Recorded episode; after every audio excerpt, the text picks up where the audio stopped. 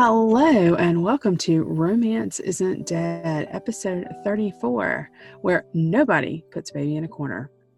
How are you doing today, Ray? I'm wishing it weren't so windy. Well, that's fair. Yeah, I'm That's British. fair. We have to talk about the weather. It is horrible. Apparently, we've got Storm Kiara or Kira. I think it's Kiara. Mhm. And um, we've got really strong winds. My mum had to Mhm. tie her bin lid on with string. Well, see, I'm from South Carolina. And people in South Carolina routinely do that because there's things called raccoons that they get in there and they pull stuff out and they just drag trash all over the place. So, unless you don't put your bins, as you say, we call them just trash but cans. If you don't put them away, like locked up, or raccoons will get into it and drag your trash everywhere. So, We a string have- seems. We don't have raccoons. Yeah, we say that. My mum had a mallet, an know. iron mallet. It's like a Thor's hammer.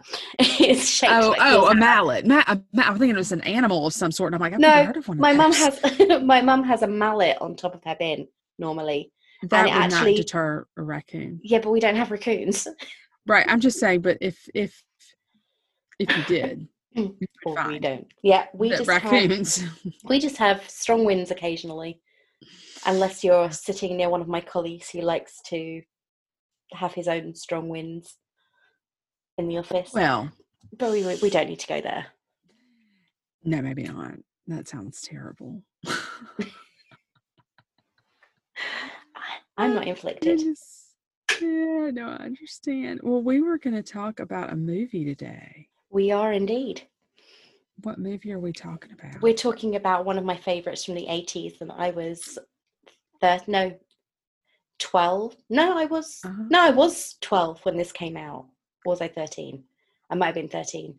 Just Dirty Dancing. Yeah, we're talking 86, 87. 87. 87. Okay. Okay. And uh, I think Patrick Swayze sort of exploded onto the screen with this one, right? Oh, yeah, that's the thing. Watching it, I watched it, I rewatched it this morning. And when I was a teenager, I didn't look at him and think, "Whoa." My mum did, but I Mhm. didn't. And I just couldn't understand what she saw in him, why she liked him, because I was in my um, Ralph Macchio, Michael J. Fox, River Phoenix phase, as Mhm, most teenage mhm. girls were at that time, I suppose. Now, Pre look- preteens, at least, yeah. yeah, preteens and early teens. Yeah, Yeah, and early teens. Yeah. But watching it today, it was like, oh, I can see what she liked. And she was younger than me when this film came out. Um, Yeah. But looking at it now, it's like, yeah, I can see it. I can totally see it. Yeah. Oh, yeah. Well, it's one of those things where it's kind of like I've been thinking a lot recently about male gaze and female gaze and all that stuff, but we don't really need to get into a bunch of that. But no.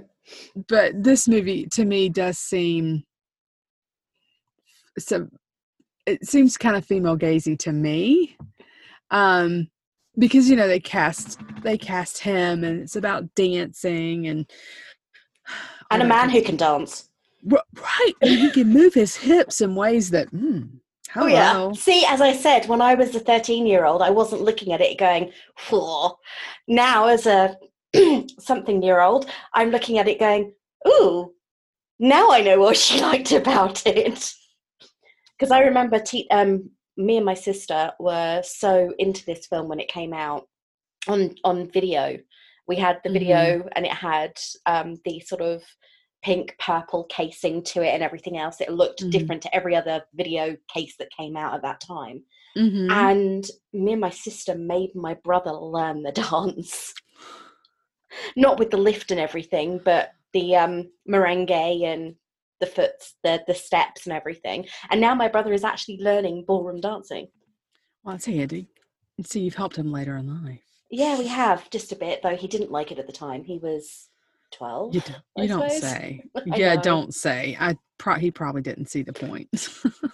Oh, I have no doubt. okay, so this podcast is about romance. So talk to us a little bit about the romance in this thing. I, as you see, you were talking about the female gaze, and I honestly think that there is there are elements of romance in the film, but it's not Mhm. completely about the romance. It's about the class divide. Mm, interesting. Okay. Okay. I was um there is that element of romance between Baby and Johnny. I Mhm. find the name Baby is so insulting, but then Mhm. it's I suppose it's harking back to the time. And no, no. It's not. Though. I mean, it is, but it isn't, because this movie is supposed to be set in what 1963 or so. yeah, I think so. Okay, and in my experience, parents called kids. At least in my family, they called us baby all the time. I mean, and it was really frustrating as a 12 year old, 13, 14, 15 year baby, come here. And I'm like, I'm not a baby. Right. But it is a parental way of infantilizing a child who is growing up. And for her, for her, in a lot of ways, I think it was worse because she's like developing into a woman and it's not just and it's everybody right she's baby to everybody and that yeah, had to have everybody calls her baby, yeah. including her older sister, who you'd have thought Right. if it was just the way of infantilizing, they'd have Right. called her baby first because Right. she is the older one. right but that's what i'm saying it's worse for her because they've decided that that's her name and that's like permanently infantilizing It's her. her. It's her identity. it's not just yeah it's not even it's not even a it's not even an endearment it's just that's her name and that's horrible but at the same time, they're putting adult responsibilities on her and adult expectations yeah because you've got her dad saying, "Oh, you disappointed me," yeah and everything. However, she plays up to it a little bit sure when she play when she asks him when she asks her dad for money. yeah And she's like, "No, I'd never lie to you, daddy." Yep. So she plays into that, but at the same time, she is playing very, very grown-up games with Johnny, who hmm still thinking, "Whoa, he can dance." Um, I watched a really interesting. There's a series on Netflix, which is this is tied into this, and it was talking about movies of the 80s and movies of our, I suppose, our formative years. And they had Die Hard, Dirty Dancing, um, Ghostbusters, and Home Alone. Yeah if you're a gen with- xer right if you're a gen xer Yeah, if you're a Gen Xer like us, um, and Dirty Dancing nearly didn't get made, and when they were starting to look at the audition pieces, Patrick Swayze nearly didn't get the role because he never mentioned anywhere that he was a classically trained dancer, uh-huh though he is or was. yeah sorry, was, yeah though he was a classically trained dancer.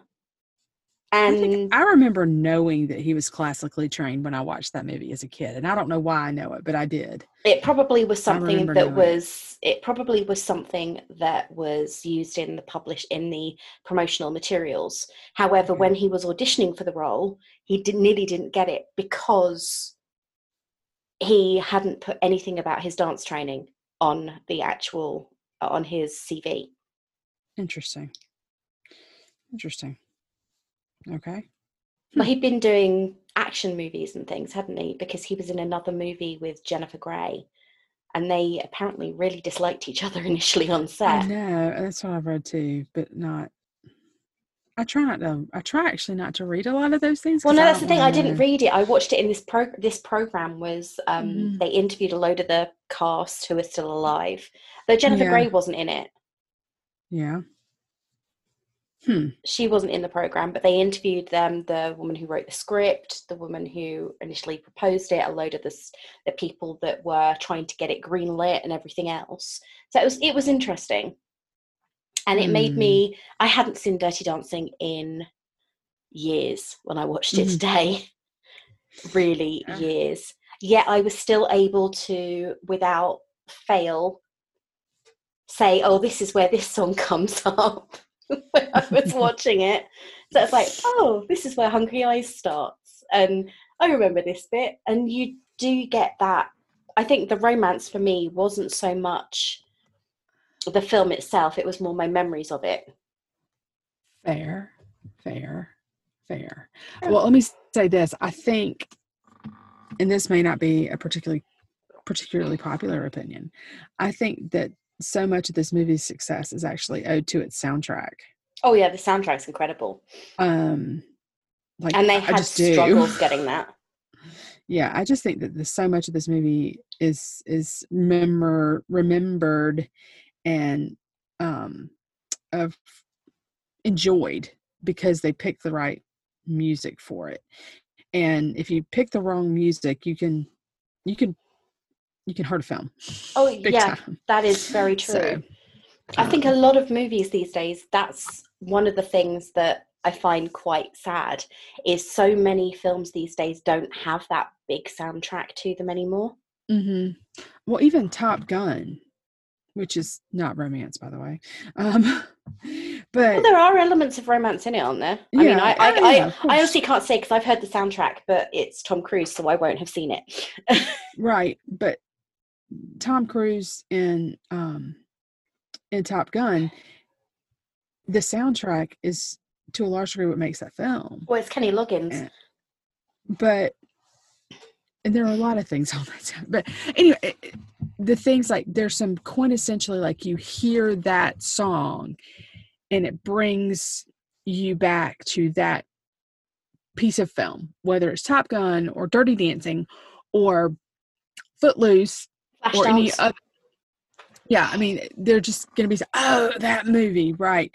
Whereas there are some there are some movies that their soundtrack is just completely you know unimportant really It's almost like it's been your memories demoted. of the movie. Yeah to your memories of the movie the soundtrack doesn't do anything.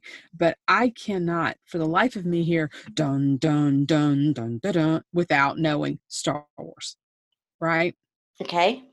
the imperial march? Mm-hmm. yeah. So i can't that's what i'm saying. I just can't there there are some movies that you just cannot divorce the soundtrack from. And to me this is one of them Yeah, but I think that they did that intentionally. I mean, oh they, absolutely they needed an incredible soundtrack, and apparently they had a lot of battles in getting it because they needed to get the rights for existing published music for a film Right. that they didn't even actually know they were going to get the finance for. So right it wasn't a case of oh this is going to be super super easy and it's going to be really quick but they Mhm. picked the right soundtrack and i think as you said soundtracks are really important and there is a couple of songs on there you you listen to and it's you can't listen to the time of my life without seeing the end dance routine mm-hmm, in your head. Mm-hmm. yeah. And everybody knows that that comes right after the awful Kellerman song, which I now cannot get out of my head, um, and it comes after the probably the most famous line in the movie ever, which we've titled this episode after. So I don't think anybody doesn't know it. Saying that, I was at Christmas. We play games in my family, and we were playing this game, and my answer that I had to get everybody to guess without giving the answer away was Dirty Dancing. So I said, mm. I carried a watermelon. And that was the response I got crickets. I, I wouldn't have known sorry that It's how she first meets Johnny. yeah He's carrying a watermelon into the party. yeah oh yeah yeah yeah i know I, And I I wouldn't got- have thought that for that game Yeah, I just but- said i've had the time of my life Yeah, it couldn't do that either. Can't be Why? massively obvious. It has to be something that's going to give it away, but not give it away. It was kind of like Who- um, who makes that rule it was the art. It was again kind of like articulate, and the yeah, who gets was to decide if something's too obvious or not well, my entire family would have probably gone, ah, that was too easy. So I used the one that was in my head, and it literally was crickets. No joke. They all just looked at me. How are we meant to guess that? Oh my god! How many times did we watch it as kids? Yeah, see, I wouldn't have. I don't think I watched that movie as many times as you did when I was a kid, but I I would have had a hard time with that one. I'm not sure what I would have used though. You can't you can't say who you're talking about, like you Nope. can't give an actor away or anything. like Nope. But Hmm. also, there's, I mean, there is another line in the film that the tone of voice the delivery of it you you realize how much baby cares for him when for johnny when she says i've never felt the way i feel as i do when i'm with you and i've totally Mhm. butchered that but her voice breaks in the middle hmm as though Mhm. she's going to cry Yeah. and for me that was hugely it made me realize the thing is what you forget when you watch this is how young she is yeah. Yeah. There's an age gap. But is there much of an age gap i mean how young her character is She's Because- 16, 17. 16 17 Yeah. And how old is he supposed to be? don't know He reads, he reads to me as 20s, like early mid 20s. Yeah, he was- Might I mean, he was in his 30s when he filmed this. Right. And he reads as a character to me, I want to say 23, 24, but Yeah. it may not be that that's accurate. It's just That's the thing. I mean, she me. was getting ready to go to university or Mm, okay. college. so she would have she would have actually probably been 18. And she just reads younger to me. But then she reads far more mature than her sister, who is older than Mm. her. True. True. Her sister's incredibly naive. We have to talk about that for a second. She Okay. frustrated me. The A lot. did. Yeah. Because she was so. Parts. Huh? What parts? She was just so naive and she kept on. Baby kept on trying to give her advice, knowing what she did about Robbie, the hmm jerk off waiter.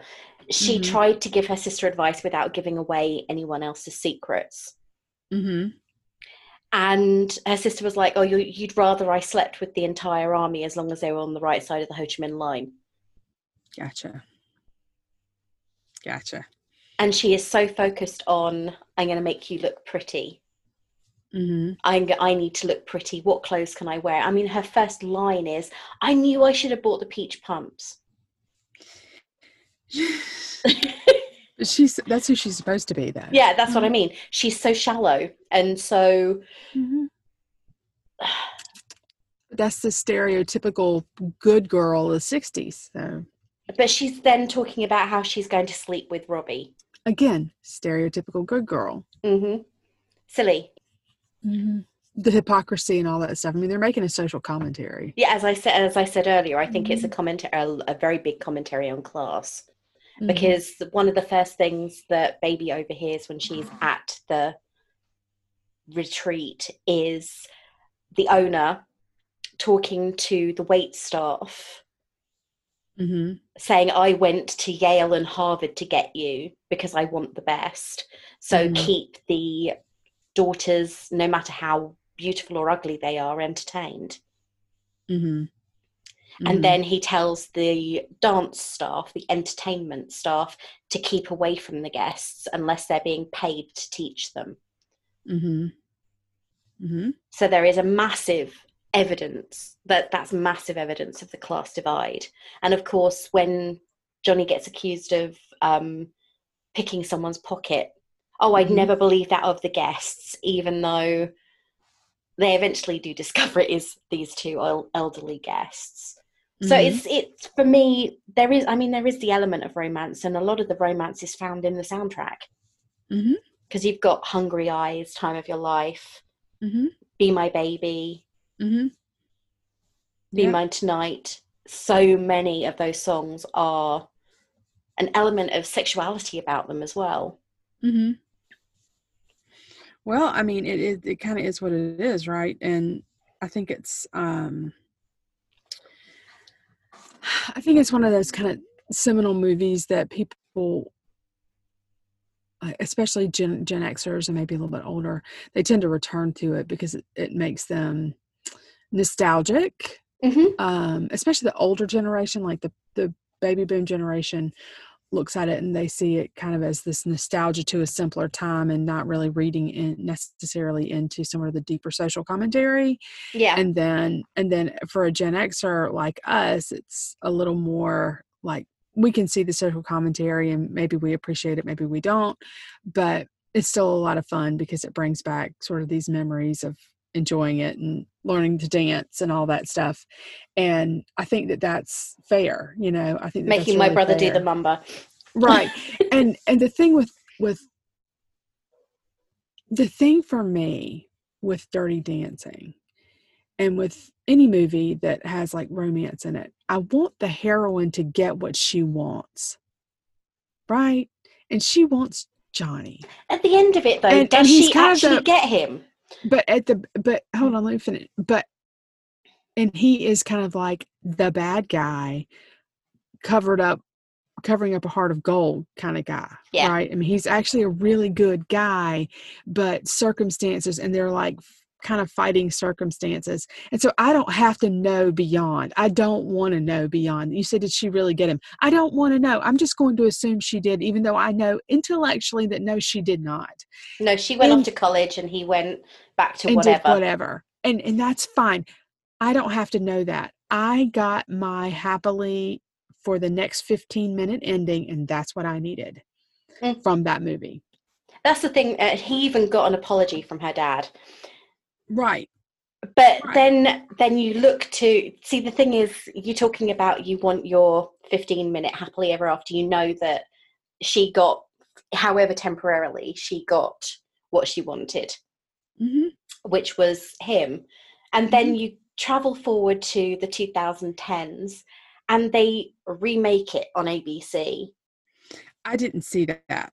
I way, saw so I, I saw part of it because it was it was on Amazon on Prime and I saw part of it and it was like no I can't watch the rest of this it's going to destroy Dirty Dancing for me Mhm. because it starts with her in the present time actually going to see some musical or other on stage. Mhm. and I thought no not going to watch this. It's going to destroy my idea of how Dirty Dancing A went ended started whatever. It's going to destroy all of it. Hmm Well, I think I don't really want to talk a lot about what I think of Hollywood movies at the moment, but no. but I'm wondering if this isn't part of a broader problem we have with nostalgia in Hollywood and trying to recapture specifically Gen X's childhood and it's not working because when they redo things like this they destroy them um, and yeah, they kind of wreck it. And so stop, please. Yeah, because I, I have they- another I have another podcast and we were talking about movies coming up this year and it's like sequel, sequel, sequel, sequel, remake. And I'm like, stop it. Come up with something different. We need something different, new, and interesting. Well, and you rehashing the exact same things we saw in 1983 aren't a great thing. yeah isn't disney now remaking home alone I don't know, but I know that Mulan is coming out. no don't even go there um they're also doing the little mermaid they have already done um aladdin lion king beauty and the beast cinderella there's someone else i'm sure there's another one. Oh, dumbo um i would like it if they made something original there are so many incredible books out there that they Mhm. could make into a fantastic film as Mm-hmm. long as they're almost loyal to the text because that's Mhm. what makes them good see yeah yeah yes So anyway, back to Dirty Dancing. Um, so what did you think about Pat- Patrick Swayze as an adult watching this movie? What do you think about him as our romantic hero? yes please um Yes, please. I am being honest. I can now, Fair. as an adult, see what my mum saw in him when she was an adult and I was a child. And I'd look at her and I'd say, he's no River Phoenix. Because I had such a thing for River Phoenix in my early teens. Such a thing for him. Mm-hmm, I watched everything that he was in. mm-hmm. Um, but now, as an adult, it's like I can see what she's talking about now. I really can. I can understand it because when you're ha- seriously though, when you're a teenager, a young teenager, and I was, I was thirteen. You don't appreciate what a man can do with his hips, do you? Really? Well, let me say this: it, Patrick Swayze's face isn't like I don't look at his face and think, "Oh, classically handsome." No. He has one of those faces that's kind of engaging, Mm. if that makes sense. Yeah, I think you have to be at a certain place in your life to be like, "Yeah, he's hot." Mhm. Right. I think so. You do. and and there are a lot of of not a lot but there are like there's Chris Evans, where Mm, I'm one of those people that if you have a pulse, I think you think that he is attractive. If you have a pulse, right? But my mum has a pulse, and she said to me this morning, "Oh, I don't really find him attractive." And it's like, "Are you dead?" okay, so except your mom. yeah, except my mom um, and a few people I work with, and Okay, so never mind. Maybe that thesis is incorrect. I, to me, Chris Evans seems very classically attractive. Does that make sense? yeah, And then there are other actors that I think are very attractive, but they're an engaging kind of attractive that that their attraction is not more universal. Um, the first one that pops in mind for me is Adam Driver, but the one that I noticed even when I was much younger, and and he's a lot older now, Dennis Quaid, man. I've Mm, always thought that he was so attractive, but they're equal, like double the number of women out there who don't. But he's Patrick Swayze in that group for me of these sort of engagingly these men who look very engaging to me, but they don't necessarily meet a, a they're not classically. classically handsome But you say that. description. Did you see this week they released the um according to the Greek mathematical um Mhm, theorem, mhm. the most handsome man in the world is Robert Pattinson. mm-hmm. I saw that. I sat that. back, I looked at it, I looked down the list a little bit further, and I carried on looking down the list, and I'm like, there's no Hemsworth on here. There's no Robert Downey Jr. on here. There's no Chris Evans on here. Uh, Who was like number Were the people that- I can't remember. It was, I mean, Idris Elba was on the list, but he was like number eight. Hmm, And I looked at that list and I thought, what? Were the Those people are the that Greeks. Those are the Greeks. Maybe they have a di- well. No, did they use they use like the divine formula, right? The divine ratio, right? Yeah, even so, I, I, I don't look at Robert Pattinson and think, "Whoa, ever." I don't think I've Okay. ever. I thought I thought he, That noise he does not sound like a that that noise does not sound like a oh he's hot. That noise sounds different than that. what I promise. what for. Yeah, it doesn't. That doesn't necessarily sound like a.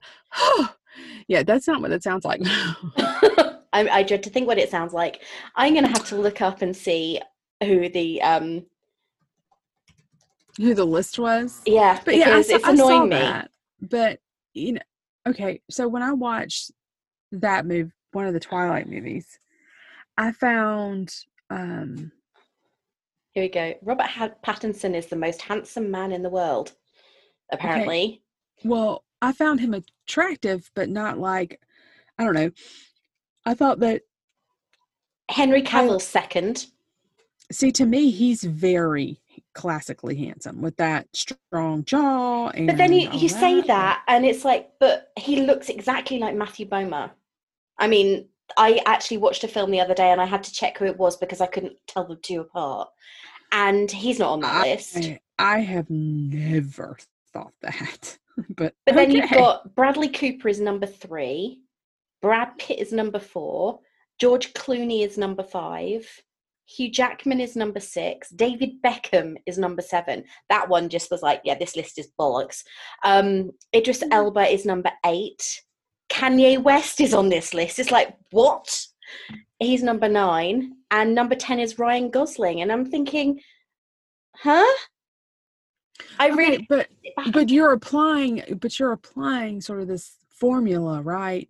And one of the Kanye things that West is you on this list. okay but one of the things that you when you look at like what makes someone handsome or not a lot of it you it's your cultural experience and what you bring to the table. So um a lot of women and i'm i know i'm going to run afoul of what you think at this at this point at some time I a lot of women find Benedict Cumberbatch really, really attractive, whereas I don't necessarily. I mean, he's fine. He's fine.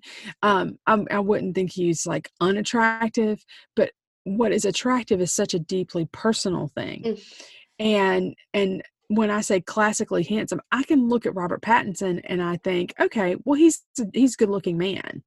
Um, and he's a handsome man but he's not the kind of man that i find super attractive because there's not an like an error of like a, a little bit of ruggedness about him. Like I find He's too pretty has- boy. Right, right.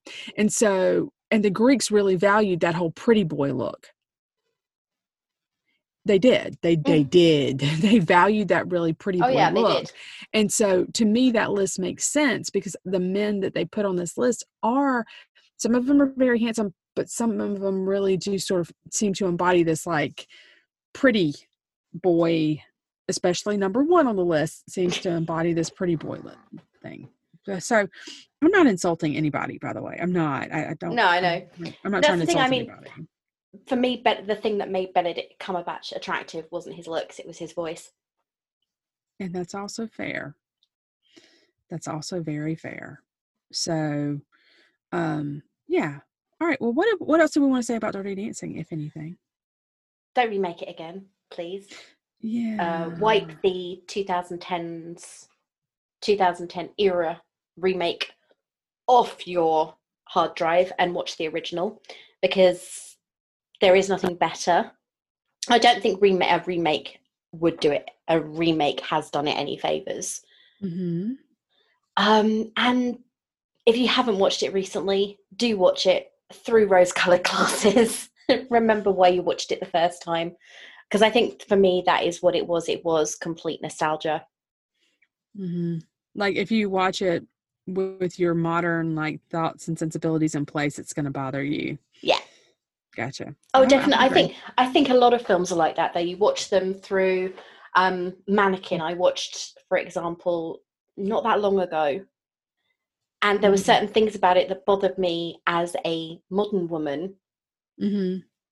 But it was 1980s, kitschy, Mm-hmm. and the soundtrack was good. Mm-hmm. mm-hmm. Soundtrack, you don't say. Yeah, but then 1980s movies did have. That was one thing that 1980s movies had that a lot of movies since have lost. Mm-hmm. and that was the really good soundtrack. Okay, fair, fair. All right, cool. Well, is there anything else we need to say? Um, keep on searching for your happily ever after, and next week, uh, the week after next, we're going to be back with um, my choice of book, which is Johanna Lindsey's Gentle Rogue. Perfect, perfect. All right. Well, do you want to tell people where you they can find you, Raye? They can find me at All About Raye, that's R A Y E, on Twitter, and they Mhm. can find us at ISN Romance on Twitter. Wonderful. If you're looking for me, again, you can find me with Raye at ISN Romance on Twitter. And also, you can find me personally at Palmetto Blue on Twitter and Instagram. How would you like to sign out today? I've already said mine, but I'm going to say it again. Keep on searching for your happily ever after. and I would remind you that romance isn't dead, it's alive and well on your bookshelf or maybe on your computer. Bye. Bye.